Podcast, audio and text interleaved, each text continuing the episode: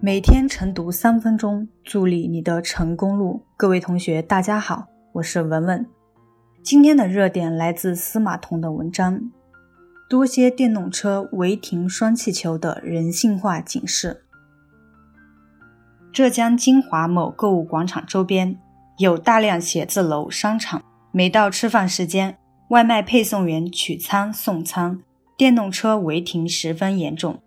最近交警部门想出。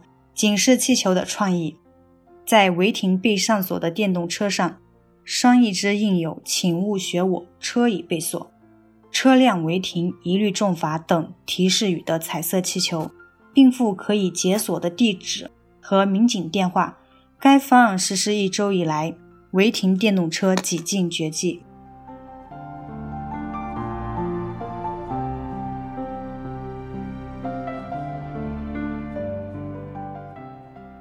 没有规矩难成方圆。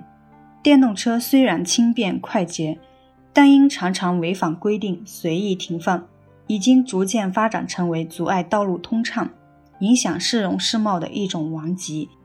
此前，不少地方对乱停放的非机动车上锁贴单，之所以效果不明显，是因为违停有个跟随效应，一辆停则多辆停，且违规通知单比较小。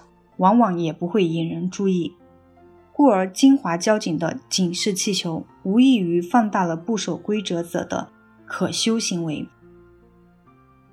交通治理当然有法可依，但很多时候严肃执法太过冷冰冰，而效果又并不显著。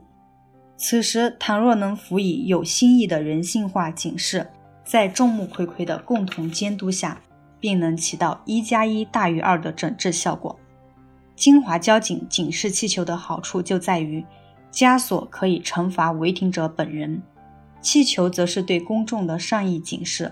外卖配送员为了自己省事，省了区区一两分钟的停车时间去乱停车，结果被上锁贴单，耽误一两个小时做不成生意。